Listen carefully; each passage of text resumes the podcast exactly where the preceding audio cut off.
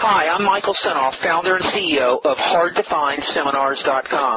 For the last five years, I've interviewed the world's best business and marketing minds. Along the way, I've created a successful publishing business all from home from my two-car garage. When my first child was born, he was very sick, and it was then that I knew I had to have a business that I could operate from home. Now my challenge is to build the world's largest free resource for online downloadable MP3 audio business interviews. I knew I needed a site that contained strategies, solutions, and inside angles to help you live better, to save and make more money, to stay healthier, and to get more out of life. I've learned a lot in the last five years, and today I'm going to show you the skills you need to survive.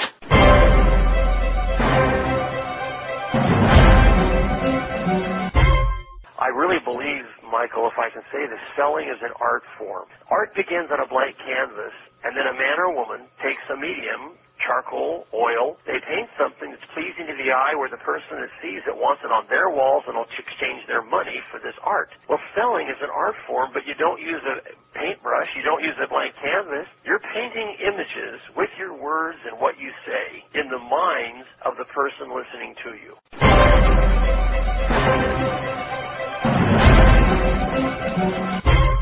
Hi, this is Michael Senoff with Michael Senoff's HardToFindSeminars.com. I'm really pleased and honored to bring to you a very special interview with a legend in the sales training industry.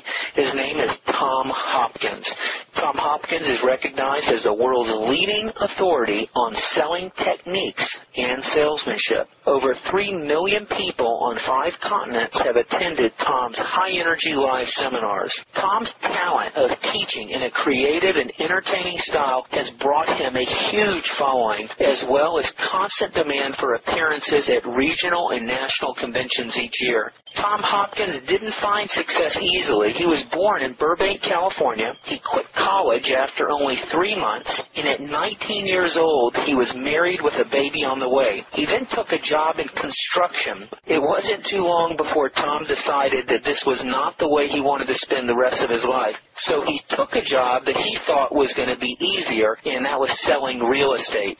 Six months into his real estate career, Tom's income was only $42 a month. He realized at this point that he was not making any money in sales because he didn't know how to sell. He had discovered that all the top producers in sales had extensive sales training, so he set out to learn everything he could about the profession and how to do professional selling. With the drive he had, the determination with his back against the wall, and the knowledge, Tom Hopkins was able to build his sales volume to over $14 million within five years. In 1976, Tom founded Tom Hopkins International Incorporated, and he since then has dedicated his life and his company to teaching and inspiring others through his seminars, books, audios, and video training programs.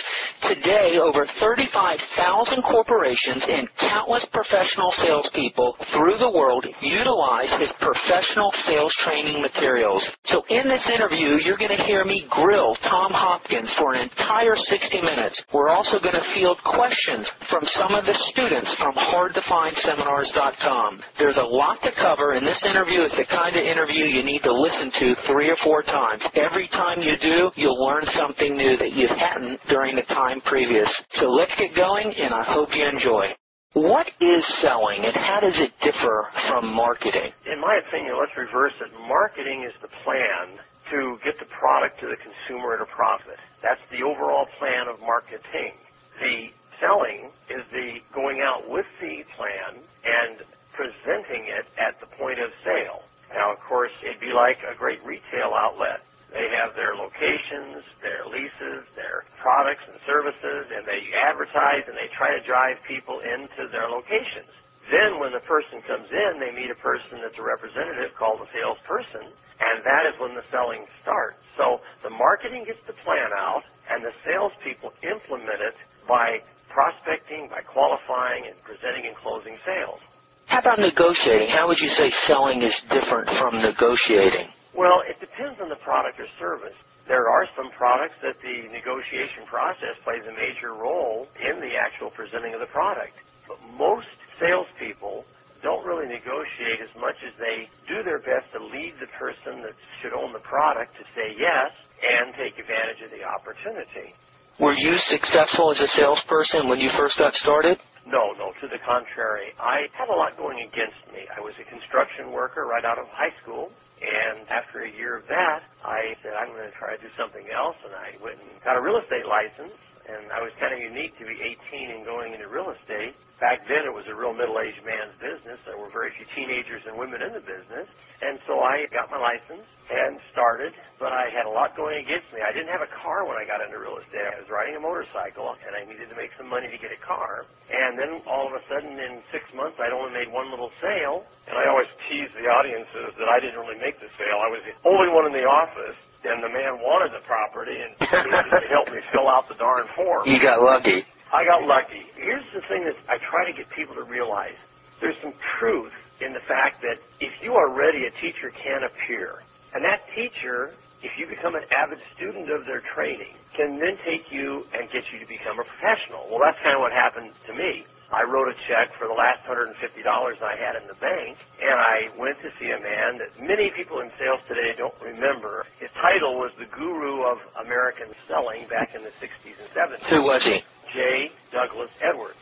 And Mr. Edwards had a record, this is back before VHS and before cassettes, but he had a record called Closing the Sale, the 13 Basic Closes. And all of us in sales, especially us in commission selling primarily, we listened to his techniques, his strategies, and then with this $150, I went to see him in a three-day program. There was a competition to see who could learn all the phraseology, and I slept two hours a night for two nights and memorized and won this little award and that was my start. I took off after that. I had six months of failure and then went to this training.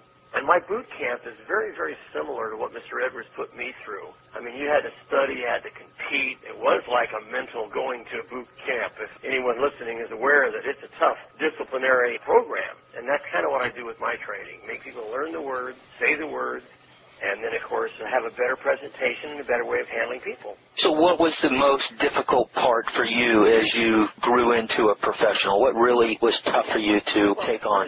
At first, was getting them to really listen and take my advice because, again, I was so young. People come in the office when I first started, and the first question was, "Is your father here?" And of course, I then had to convince them I had a real estate license, that I was an agent, and anyone listening to us right now that is very young, let's say anywhere between 19 and 23 or 4, you can do extremely well in sales, but you have to have in-depth knowledge.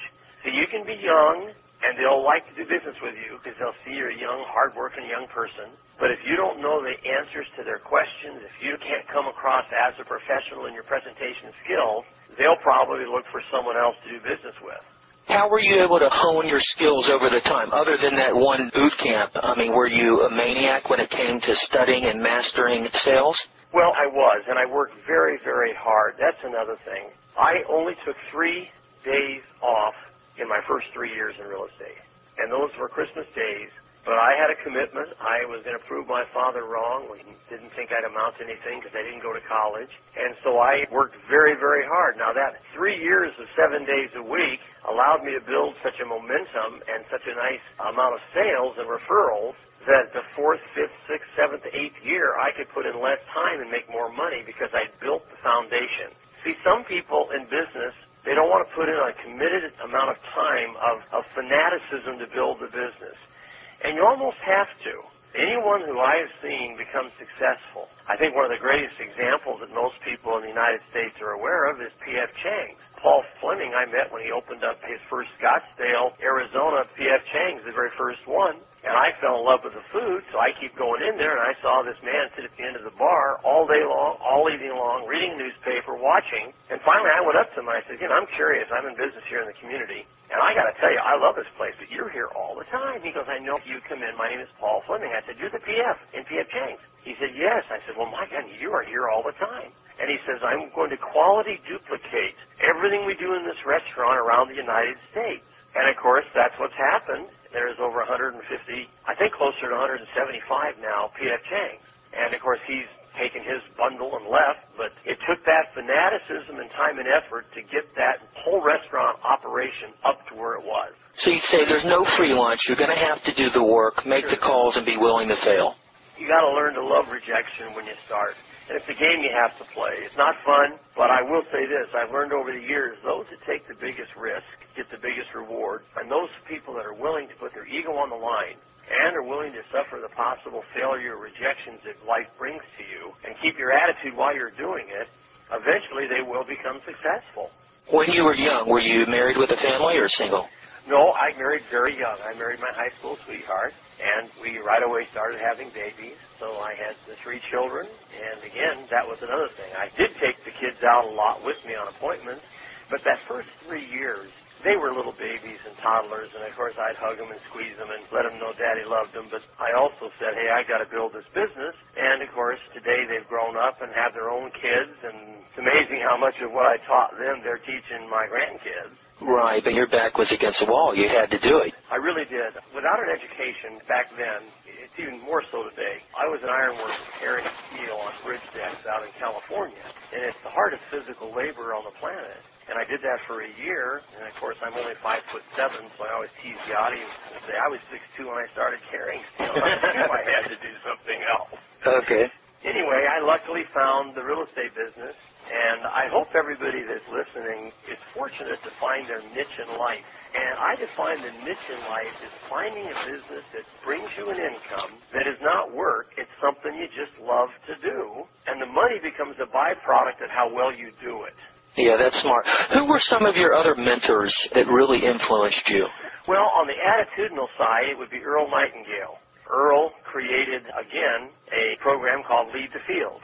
And his recordings I invested in every month, and he was very inspirational in the attitudinal part of my life. The sales skills was J. Douglas Edwards and another man named Larry Wilson. And Larry Wilson founded the Wilson Learning Institute in Minneapolis, Minnesota many years ago, maybe 35 years ago, but was one of the most dynamic instructors, trainers, and I just, in a way, copied those folks until I made it all mine, and then, of course, developed my own skills and then taught it to others.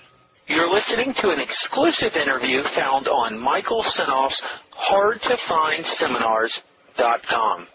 What do you think, Tom, is the most effective and economical way to sell now with the internet and everything? Any feedback on that?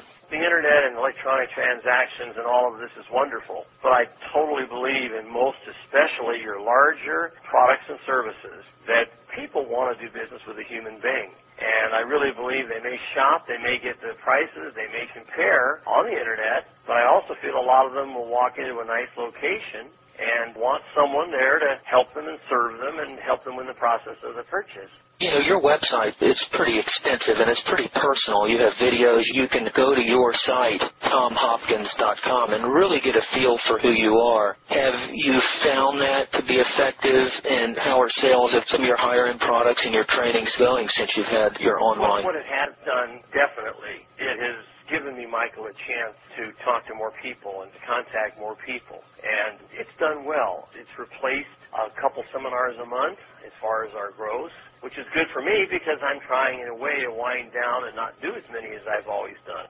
I have a personal goal that you may not be aware of, but there's never been a speaker, a motivator, a trainer, whatever you want to call us, that has done 5,000 one-day seminars in their career. And I'm at 4,586 and I have a goal to hit that 5,000 mark. And when I do that, I'll think I'll have a legacy of training that I can be very proud to leave. And then, of course, just do my passion, which is play golf. That's great. So after 5,000, you want to kind of slow it down and get off the road? Yeah, I would think that will be very true. Based on the number of dates I do a year, if I continue at exactly my pace today, I will be right at 72. And I think that's the age when I'm going to be saying, hey, it's been a great ride you know, I've trained five, six million people in sales, so it's time for me to take the clubs out. And that won't be easy for me because I love the teaching so much. I watched Zig Ziglar. I was with him last week. And he just celebrated his 80th birthday, and he still gets up there with the power and the excitement. And I was 21 when I went to see him for the first time. So, I mean, there's an example that I think age is so much in the mind, and I think that how people respect if you've been around a lot of years, especially I update my training. I go out with some of the top producers out in the street today, kids in their 30s and 40s, and I pick their brains and then add that training and give them credit, but teach their techniques. So it's always being updated. Yeah, you'll probably reach 5,000, you'll retire, and then you'll say, I want to get back on the road in front of the people. It happens all the time. I hope not, Michael. I don't want to do that. That's a lot of time on the road. I don't know. Do you get used to being on the road that much? Well, let me say this. When I first started doing the seminar business 30 some years ago, travel was a snap. We'd show up an hour before the flight, go through no security, jump on the plane, and there, boom. Today, some of the major airports, the security is so long. I stood an hour and a half or two trying to get through security. That is stressful. The travel is the toughest part of my work. Once I hit the stage, once the audience and I take off together, it's just wonderful. And that six hours goes by in a blur. But the getting there and the hotels and that is very, very tough. Fortunately, I'm blessed. I have a man that travels with me. His main job is to take all of the details and have the room set, the lighting, the audio, all the video, everything set. So when I come on in the morning, I don't have to think about those details, which that has been very, very helpful. All right. Tom, because of the internet, are you seeing out there in the public that people are spending less time face to face doing personal selling and falling back on that impersonal tool of the internet? Yeah, I am, and it's kind of sad in a way. You know, any time that many salespeople can avoid the chance of being personally rejected, they will follow that course. And I've always had a belief that the eyeball to eyeball of meeting a client, a future prospect, I think is the finest way. I try to tell realtors today that they still need to go out and visit with neighbors because timing is part of success. You can go up the street and talk to the folks, let them know you're in business in the community, and you'd be amazed how all of a sudden you'll hit someone who's just received a transfer notice and they were looking for a realtor and there you were and bingo, you're doing business. How do you think government regulations and laws that are going into effect now and in the future, like the do not call list, and I know in California there's some laws with people in the professional services industry before they meet a prospect face to face, they have to send a letter. Have you seen out there any frustrations from salespeople with these regulations that are making it more difficult for them? I have, and again, the people that don't want to go out and prospect, they love the regulations because it's a cop out. One of the things I'm teaching, and again, this is one of the ideas that I've been working on teaching, is when a person does business with a client, they get a letter from that client, and the client actually asks them to visit with friends and neighbors, and they were so pleased with what you did that they'll help you meet other people. Now, my real estate buddies, you can get a letter from a seller, and the listing is an employment agreement with a fiduciary relationship that you must do what the seller asks you to do. And you get a letter from the seller saying, Mr. Hopkins, it's come to my knowledge that the average home sells to a person that lives within six blocks or a friend of a person in that area, and I'm asking you in writing as your employer with this listing agreement to go visit at least a hundred people in a six block radius and let them know that we have a property that's available at defined value and see if they have a friend or relative. Now you get that in writing. That does away with the do not call or the do not knock, which we call it when you make cold canvass. That's a great technique.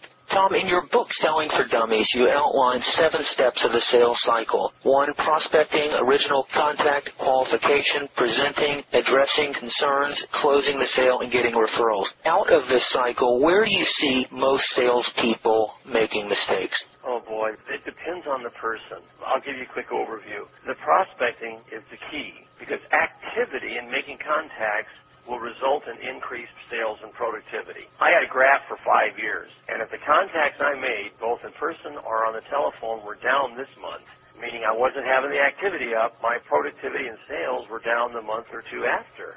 Then, of course, if I increased my activities, my thank you notes, my follow-up, my calls, then, of course, it would pick up the next month or two.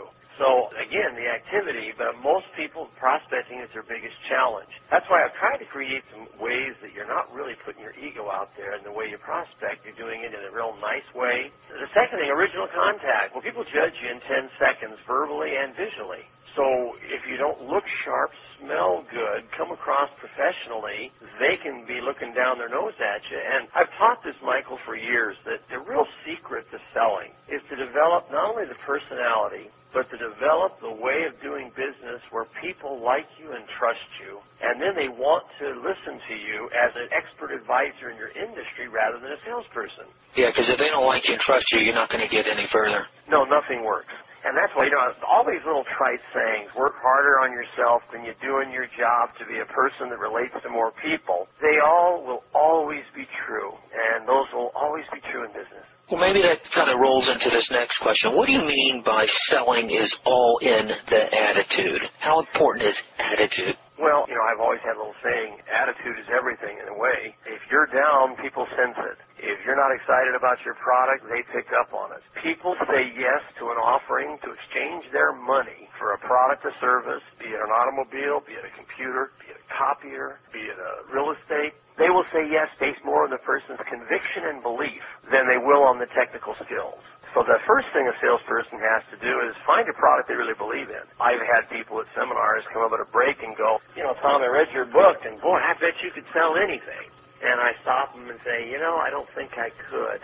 I really would have to have a burning belief in the product or service, and not just the product, but the benefits the buyer will get after they own it. And that's where I think my strength came from in the real estate business. In my eight years, I loved the business. I closed a lot of home sales to people that didn't think they were going to buy, but when they saw my excitement to have them take advantage of the American dream, the pride of ownership, they said yes to the purchase. I had one guy, Michael, this is cute, about, oh, I'm going to say two years ago. I was in San Francisco doing a seminar, and at the afternoon 3 o'clock break, a guy comes to the stage. He said, Tom, you don't recognize me, I'm sure, but, and of course, I always try to remember people, but when you meet so many, it's not easy. And so I says, well, tell me about you. He says, well, my wife and I in 1968 now, keep in mind how long ago that was. Walked into your real estate office and we wanted to rent a home because we had very little money. And you sat us down and you talked to us about the exciting opportunity to maybe own a property, how there are properties in the market that maybe need a very small initial investment and that we could get you into. And bottom line, I had a builder, JBR Development was the name of the company, who had four or five repossessed homes sitting there. And I worked out an arrangement where these people put in a very small amount, moved in almost like first and last month's rent. Then every week I would take X dollars from them to the down payment, and a year later they bought the home. Now here's what's funny: they paid twenty-one thousand nine hundred and fifty dollars for the home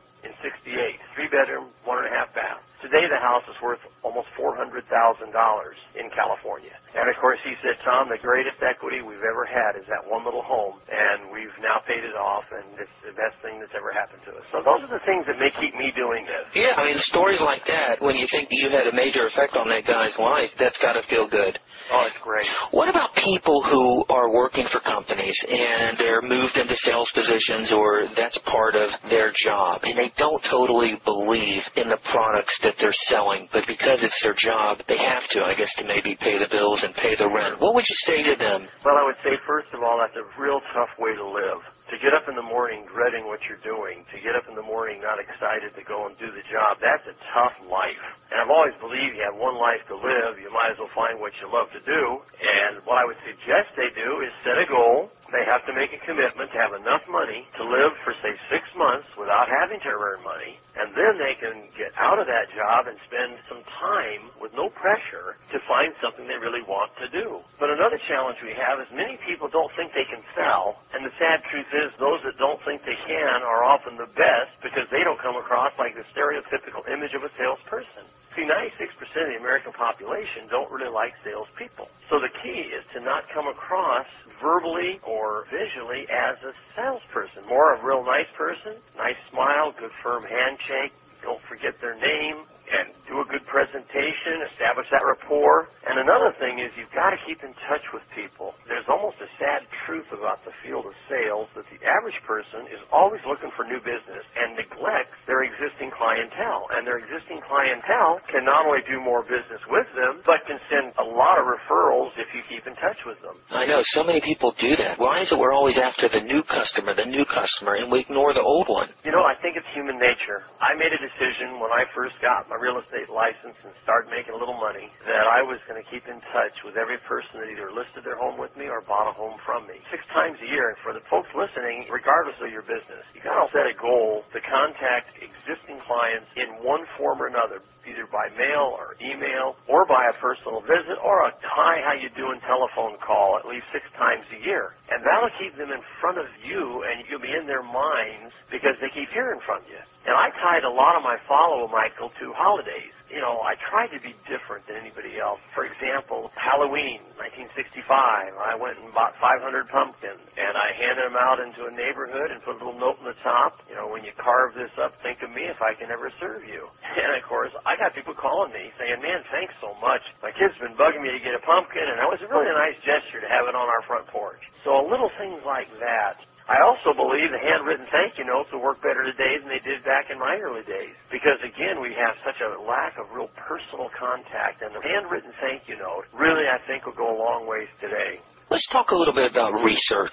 How does one get the information they need before they go in on a sales presentation? Well, the first thing I think you need to do is you have to really answer some questions before you decide what the best product is. Now, I use this formula, Michael, I developed as an acronym, and if you can picture the word needs, but it's not spelled N-E-E-D-S, it's spelled N-E-A-D-S. Now, every letter is the information you need to gather before you decide on the product and then present to the decision maker. So the N stands for you've got to do research on their existing situation. What do they have now? Because the average American doesn't make drastic changes in buying decisions. So you tell me your past, and that gives me a good inclination about what we'll do in the future. The E in need stands for enjoy. I'd like to know what you liked about what you have now, because that you'll want again or something better. And the A, of course, stands in EA alter, and it's a word I use because it fits in the acronym, but what would you like to change, alter, or improve about what you have now? Then the D in need stands for who is a decision maker. Many people in sales are presenting to the wrong person without doing some qualification questions to find out, Mr. Johnson, if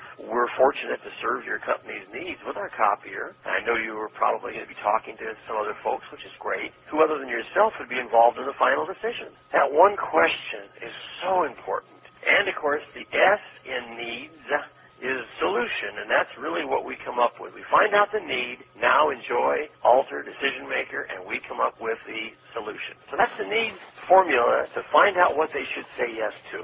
That's great. Thank you for that. Tom, what culture do you think Americans have the hardest time selling because of culture? Who are the toughest buyers that you've found? The Orientals are the toughest because they just have this ability to want to negotiate, but they won't let you know where they are coming from. It's almost they've been raised to hide emotions. They're not going to let you see any buying signs, warming up. I found in my eight years in the street of sales that the Oriental, the Japanese, these people were the toughest because of lack of showing me how they're feeling emotionally. I would say the self-employed, because see, they're risk takers. Those that own their own little companies. In fact, many of my top sales were other salespeople in other industries because we can relate to each other. And salespeople are the easiest to sell because, well, we just are. I mean, I have to be so careful. My wife says, honey, we own enough stuff. Will you quit saying yes to these people? And so I have to work on that myself. Right. When selling face to face, like consulting services, for example, what have you found is the most effective way for delivering facts or a presentation? Well, first of all, if we were to talk, let's say, financial services to a family, and I'll just give you an overview to show this. My job is to take your money that you're spending now and with a computer analyze how we can reallocate the money you're spending, how we can get you a better death benefit in an insurance program, how we can then get you into a mutual fund so you can get a nice return on your money. And so that's my goal. Well, the key is to find people who, again, have the need, and then you have to, first of all, I think, present it in such a way, and I think people have to relax people. Kind of like this, Michael, if I was sitting in front of you, I'd say, Michael, let me just begin by thanking you for the time we're going to share. I hope we can consider our time as somewhat exploratory as to what we can do for you. Our goal is to basically do two things. Reallocate your assets so that you eliminate debt sooner and give you a chance to get a higher interest return on the money we invest. Now, do those two things sound good to you? Yes, they do. Well, of course they do. Every question they've got to really want to say yes to. So the first thing I'd like to do is let's talk about your situation now. And if you wouldn't mind, I don't mean to be personal. And by the way, when you're ever talking money with people, you folks listening, always say not to be personal because that relaxes them and now you can become somewhat personal because you said I don't mean to be personal but I've got to ask you some financial questions just to see how everything I'm going to be discussing fits into your life. That's great. So are you saying that listening is really important? Oh, it's the key.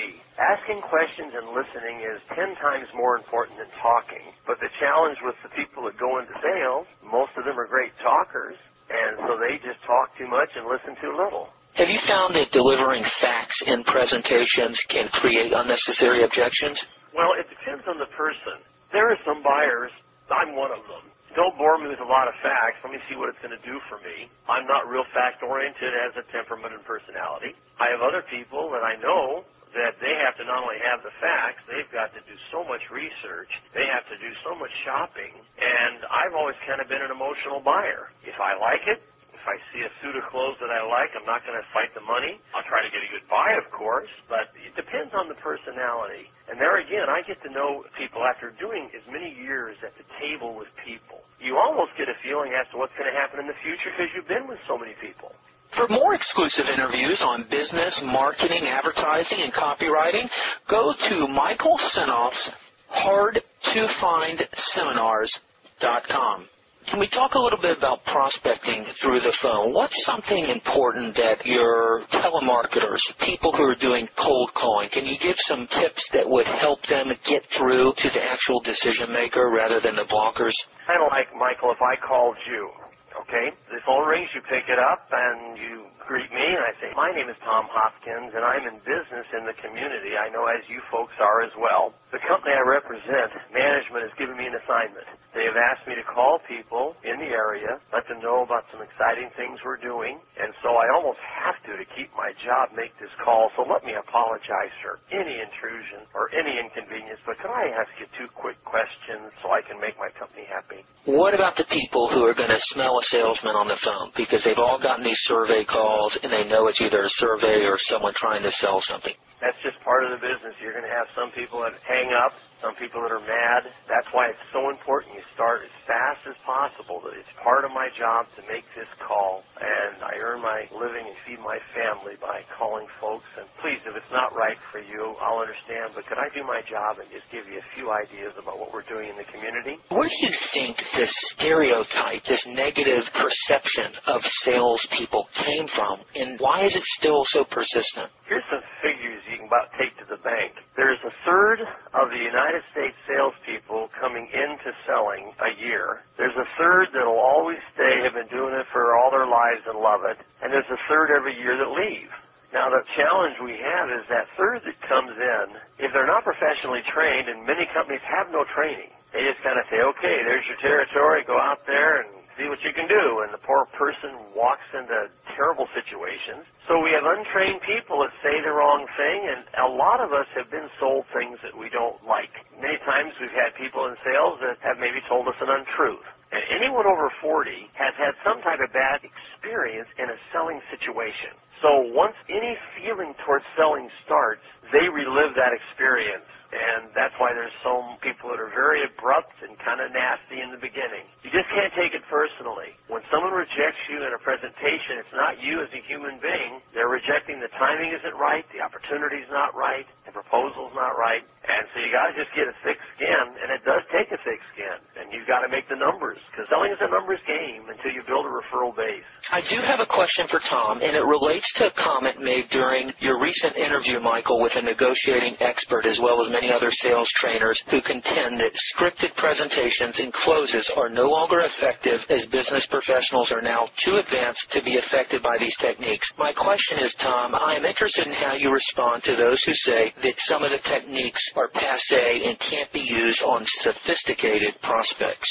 And I wouldn't disagree with that. One of the things I've always taught is you have to internalize your presentation. It has to be able to be adjusted to the person across the desk or table. There are certain fundamentals that you will always cover. The introductory statement, as I did with you earlier, I think that sets the stage with a thank you for letting me be with you, letting them know this is somewhat exploratory. Then again, I think you have to be real flexible as to your presentation. Now, I'll guarantee you, if there's anyone listening to me right now that makes over a quarter million dollars of income a year, who's been out in the field of sales for more than five years, I will guarantee you, if we strapped a tape recorder under their shirt or blouse and went out and listened to what they say to people, both on the phone and in person, you would see and hear very, very similar things every time because they have honed their presentation. That's how they make a quarter million dollars a year. It's not scripted. It's something they've said so many times it becomes a natural part of them.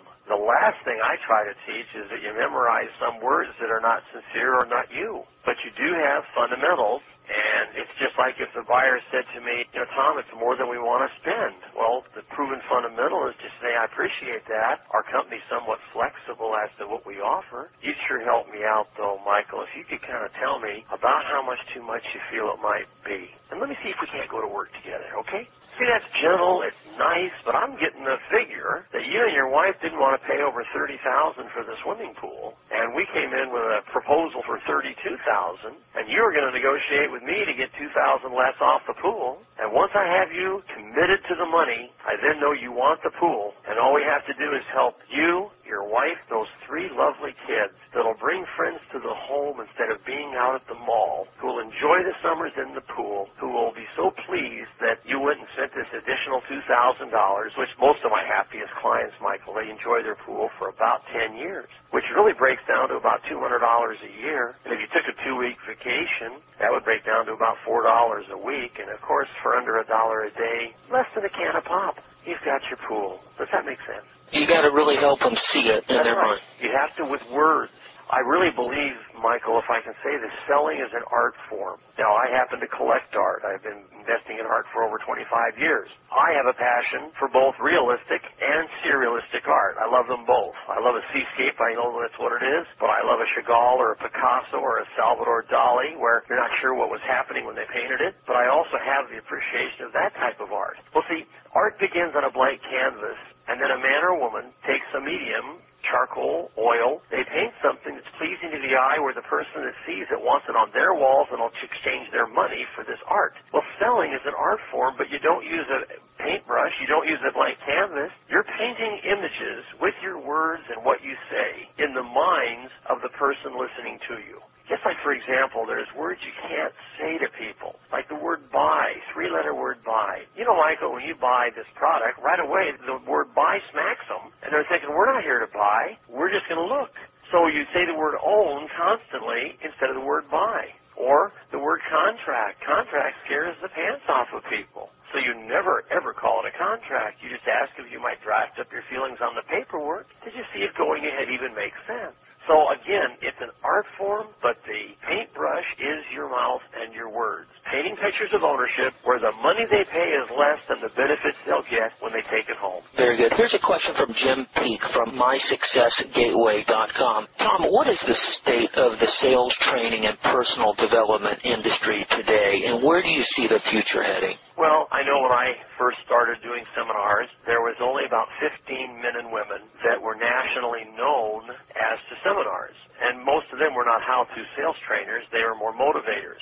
Og Mandino, for example, a prolific writer, he was famous. Earl Nightingale, J. Douglas Edwards, Paul Harvey, before he got his radio show, was doing motivational seminars. So all these folks, there was 15 of us. Today, as one of the founders of the National Speakers Association, there's over 4,000 members that have on their cards their professional speakers. And the sad truth is, Michael, there are people that you don't know how good they are till you hire them and pay them. And then if they're no good, your company has a black eye because you spent the company money and had someone who was not a competent presenter.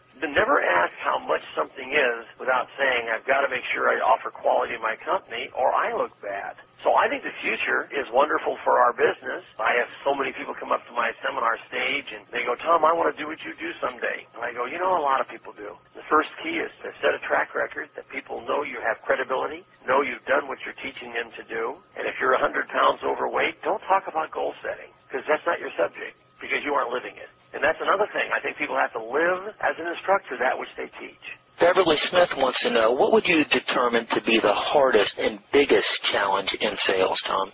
Staying up when you've just been beat up Selling is a cycle business, and it's amazing. You'll have a time period where everyone you talk to is nice, everyone wants to meet you, everyone's pleasant, you're closing lots of sales, you're making good money, and then you can just hit a period where everything is the opposite. People are fighting you, they don't want to meet you, they don't invest in the product, now you get timid, you get shy, and that I think is the biggest challenge, is to stay up when you really don't feel like it. I had a seminar in Taipei, and I flew, of course, 20 some hours to get to the seminar, and I caught a bug, and I was, I don't want to say deathly ill, but I could hardly stand, and I had the promoters, I had a full six hours to teach, and I had them bring a chair in, a bar stool that was nice and high, and I just let the folks know that, hey, I'm going to just sit and visit with you today, here's your workbook, and believe me, that was one of the longest six hours of my life, but a pro has to go on, a pro has to perform. And I think people in sales have to give it their best day every single day, regardless of how they feel. That's great.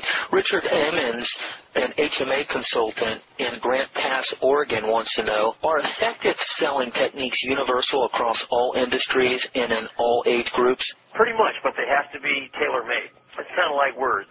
If I were with a 60 year old couple and I am 28, I am not going to use words like awesome or gnarly about the product because I'm not relating to their culture or their age. I had people when they first met me when I was 23 or 4, I was doing pretty good. The 65 year old couple, you could see the little dubiousness in their eyes when they first met me. But again, after an hour or two with them, they start warming up. And I had many of them see, remind us of our grandson. You know, we got a grandson that's 23. How old are you? I'm 23 as well. Again, I think it's the way you relate to people. So I think that the training is universal. Of course, when I go to Australia or New Zealand or Singapore or Malaysia, I spend a day out in the field with a top producer so that I can culturize my presentation because I think too many Americans go to a foreign country and they want to tell a person this is what you need to do. And I think I'd rather share what works for us, but here's an idea to tailor make it to your culture. This is a question from John Lamb, Tom. I'm an engineer and I talk to the computer more than people. I don't know how to sell, whether it's real selling or just selling myself in an interview.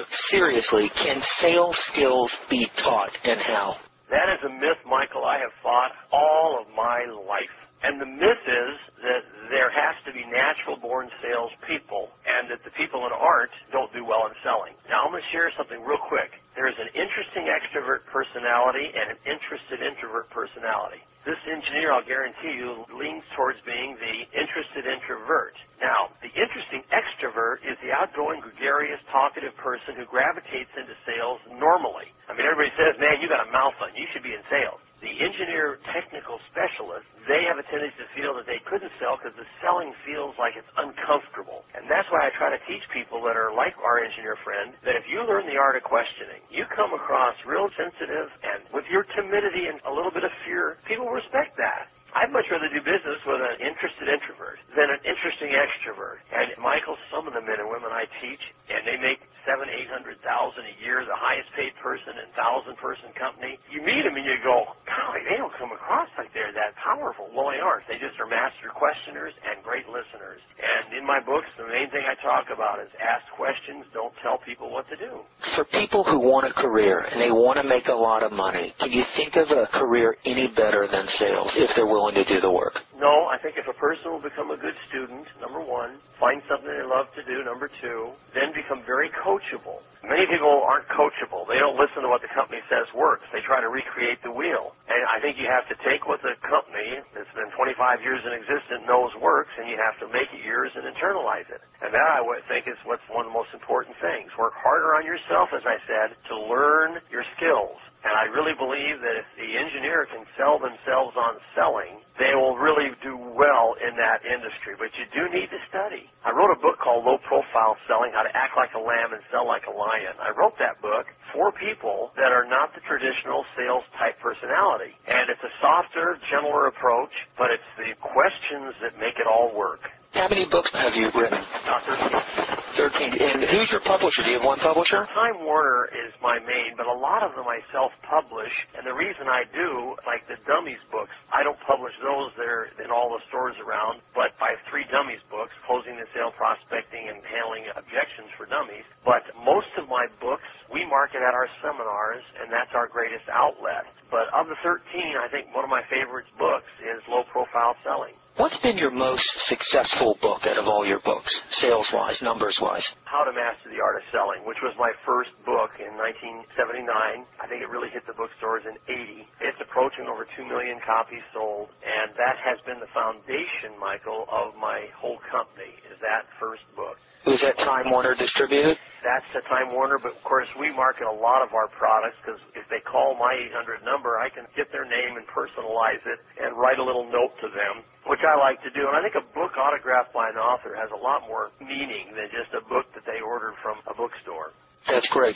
Are you still doing high-end customizable trainings for corporations? Oh, yes. I don't think in the last 25 years there's an industry that I haven't done a customized program for. And that's really the thing I like to do best is to take a company that markets a product, they're having a convention, 300 people, and write a workbook where I actually customize the whole presentation to their product. And to me, that is one thing most people in my business don't do. They pretty much have the same talk or same presentation for everybody. But I love the customized high-end presentations, and thank you for asking. How has Nightingale Conant been with publishing your audio products? Has it been a good relationship? It's been fine. We don't do an awful lot. That's not one of our main areas of marketing. The main area seems to be when I'm up on the stage with a thousand folks that have come into their seminar in Detroit, Michigan. We market the product and I give them a tremendous discount. And everyone listening, we have a seminar in almost every major city, or one day, not our boot camp. But hopefully the folks will hear of us coming to town and maybe come visit with me in person. I'd love that. So you're at all of your seminars. Yes, I do all the training. Years ago, I decided to try to have a stable of teachers, trainers, and got up to five other folks that were teaching. And the bottom line, when all the smoke cleared, is we didn't do much better, and a lot of the folks wanted me to be coming and teaching, so just got me now. Yeah, they want Tommy Hopkins. They want to see you. Nice. Anyone calls me Tommy, they've been going a long time with me. Well, we're out of time here. You've been very generous, and I know I've bombarded you with questions, but I think the content's really important. A real honor. I really appreciate your time. Well, Michael, thank you, and thanks to all of you that listened, and have a wonderful forever. You too. Have a great day. It's Michael with Michael Senoff's HardToFindSeminars.com in another bonus tip. How would you like to turn your $28 book or ebook or even a concept in your head into a $3,900 information product? I'll provide you the secrets on how to do this. If you'd like a completely free 30-day trial of my system for turning your simple book or even just a concept in your mind into an information product that you can sell for 97 $197, $197, or even as much as $3,900 or more. This system includes a whole range of tricks and tips to help you pack your audio program full of great stories that take control of your listeners' brains. My information product creation system comes with my personal guarantee that you'll create an information product worth from 97 to 497 that's designed to sell like hotcakes. This is a 30-day free trial. If you'd like information information on this, please email me at michael at hardtofindseminars.com. In the subject line, write in all caps $28 book, and I'll email you information on how to turn your $28 book or even a concept in your mind into a $3,900 information product. Hi, this is Michael Senoff with Michael Senoff, hardtofindseminars.com. Here is another bonus tip and a valuable service that I offer to to select clients. If you can talk into an ordinary telephone, you can be selling your own high-priced audio programs in as little as seven days. days. This is the easiest way on earth to create a series of powerful audio recordings for your own information product. I call you on an ordinary telephone and interview you live on a series of related hot topics about your niche subject. I take care of all the editing, all the technical stuff, and I give you the finished MP3s or WAV files and audio transcripts. I only have time to give this deluxe personalized service to a few more carefully selected clients. If you're interested in developing and creating your own valuable information products that you could have complete in as short as seven days and be selling for as high as $300, $500, even $3,900, please contact me at michael at hardtofindseminars.com. In the subject line of your email, please write info product information in all capital. Make sure I have your name and a way to contact you by phone and we can talk about your specific ideas. Or you may call me at 858 274 7851. Hi, it's Michael Senoff here with another bonus tip from Michael Senoff's HardToFindSeminars.com. It's called an audio infomercial. Your audio infomercial, which I create for you, will sell more products of yours faster, easier, and for less cost than any conventional advertising method, and I guarantee it 100%. Imagine catching yourself at concert pitch talking about what makes your business or your product service unique, what makes it special. Imagine taking a professional recording of that perfect sales presentation that I create for you and giving it to your prospect as an audio CD or an internet download from your website. I can do this for you faster than you ever thought possible with my personalized audio informational recording service. If you're interested in this unique service, please contact me at michael at hardtofindseminars.com. In the subject line of your email, in all capitals, write audio infomercial, and I will get back with you with more information. Hi, it's Michael Senoff here with another tip from Michael Senoff's HardToFindSeminars.com. This tip is one that is dear to my heart, and the reason why is because I know what a difference it can make for your business. It has to do with editing your audio recordings.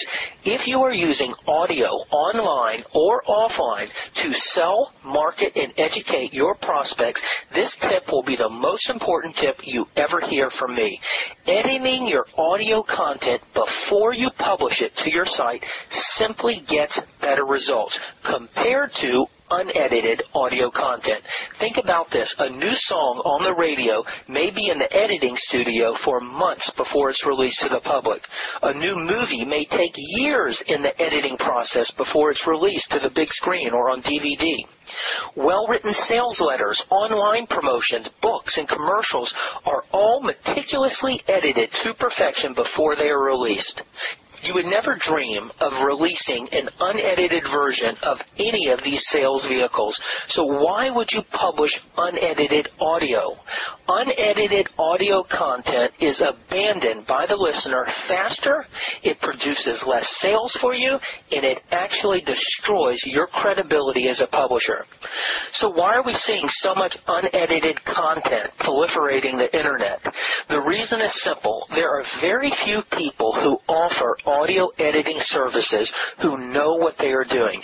Editing audio is kind of like plastic surgery. It's part skill and part an art form. You need someone with both the skill to do it and someone who understands marketing and selling.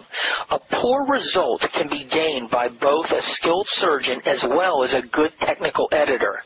Who you choose to do your audio editing can be one of the best investments in your business. At hardtofindseminars.com, we have been editing online and offline web content for six years. We have perfected a proprietary editing system that has been proven to get your customers to listen to your audio content longer and to listen to it more often, resulting in more sales for you more often, and with clean, edited audio, you can demand more money for your products and services. It's just like in life, you only have one chance to make a first impression. Every time you release and publish unedited audio content, you are projecting a poor, sloppy, I don't care attitude that turns your prospects off. Do your prospects a favor. Service them. Give them your best. Do them a favor by giving them professionally edited audio messages, interviews, teleseminars, and selling promotions by editing your audio. We provide full audio editing services that are fast and at a reasonable rate. We know that editing your audio content can easily pay for itself 20 times over. Call me, Michael Senoff, for more information at 858 274 7851. I'll spend some time on the phone with you. We'll determine what audio content you're publishing. I'll be glad to offer you a free consultation on my ideas. I'll review some of your audio, and together we'll come up with a solution that gets you better results. Thanks for listening. Here is another bonus tip from Michael Senoff's HardToFindSeminars.com. Did you know that I have about 25 hours of exclusive consultations on my audio clips page letter G. If you go to hardtofindseminars.com, go to the audio clips section. This is a section where I have over 117 hours of audio interviews. Page G is nothing but consultations on information product development. You have over 25 hours of me giving my best advice on how to create, develop, produce, market, and sell audio information products. Go to page G if you want to learn how to create and market your own information products. Enjoy. There's an interview in the section of the audio recordings at Hard to Find Seminars. It's with a business buying expert. His name is Art Hamill. If you go back to my site, hardtofindseminars.com, and go to the product section, along the left side in light blue, you will see a list of topics. Look for the one that says business buying. Click on that link and you'll be taken to about seven hours of exclusive interviews with Arthur Hamill. Arthur Hamill has purchased multi-million dollar businesses, over 200 of them in his lifetime, and he will tell you how to do the same thing. It's some fascinating content, and I wanted you to know about it. Here's another tip. It has to do with podcasts.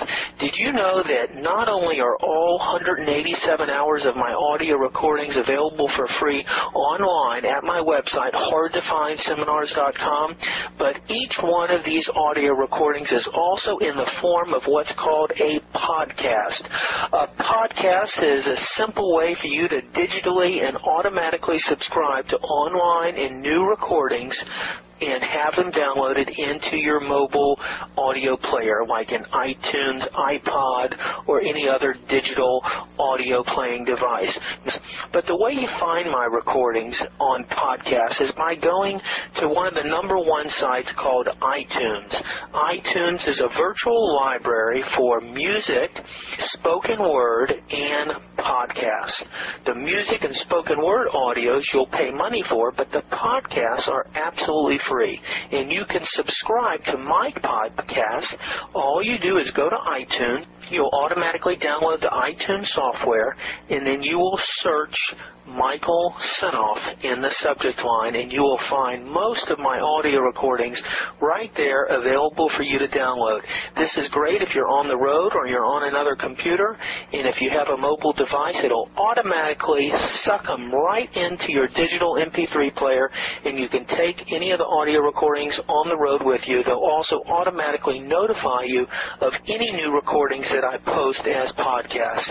Also, if you search through Google or Yahoo or any of the major search engines, Michael Senoff, and then podcast, you'll find other resources with other podcast search engines that host my podcast. Hope this helps, and if you're you're a podcast listener, I think you'll be happy about this.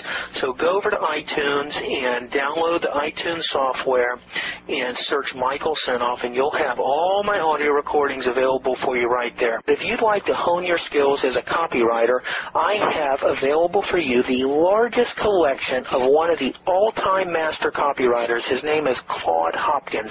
Do a search on Claude Hopkins or go to my website, ClaudeHopkinsAdvertising.com.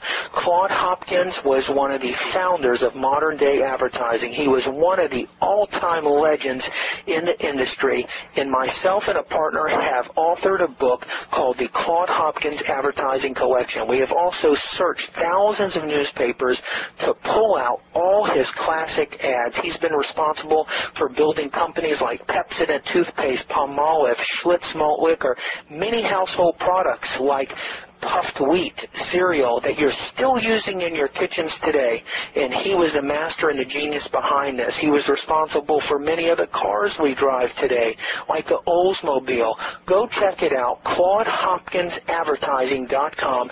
If you want the ultimate in education on how to write copy, you cannot pass this up. So go on over to ClaudeHopkinsAdvertising.com and learn from the best.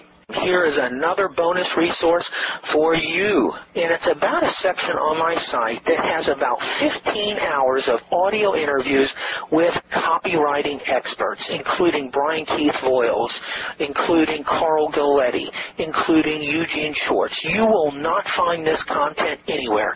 It'll take you to an entire collection of audio recordings, MP3 downloads, and transcripts of some of my best interviews on the subject of copywriting. And you'll be able to play them, download them, print the transcripts, and it's a collection you will not find anywhere else. If you want an education on copywriting, you will not find anything better than this. You know, if you're looking for a product that you can really hustle, something that you're learning from all the techniques in, you may want to check out another website I have. It's called idpen.com. That's I, D as in dog, pen.com.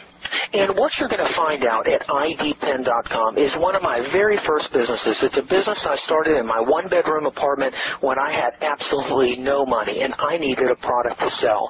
It's a pen that I manufacture right out of my house. I've been doing this for 10 years without any machinery or any equipment. I had a pen that I could manufacture for 17 cents and resell by the hundreds wholesale for a dollar and 50 cents each. It's a product that has kept food on my table and kept the bills paid for 10 years. And it's an exciting opportunity that if you're looking for something to hustle, to use your copywriting skills or direct mail education, it may be something you want to go check out. So go head on over to idpen.com. There at the front page, you'll hear me do telemarketing. You can hear me get sales right on the front page. It's fascinating stuff, and I'd urge you, if you're looking for something to hustle, to go check it out.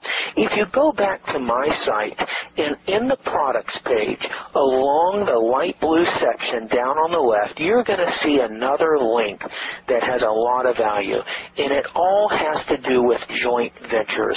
Go to that page and you're going to hear about an offer on a joint venture system like no other. If you read the letter there, it'll describe all the benefits and the offer is virtually risk-free, meaning you can order my joint venture system, have it sent to you without paying a dime, have 30 days to review it, to digest all the information, and only if you're happy with it after 30 days do you pay. It's an offer you can't lose on, and if you're enjoying this content, you're really going to love what I have waiting for you on the joint venture link at the products page at hardtofindseminars.com. Go check it out. I think you'll really enjoy it.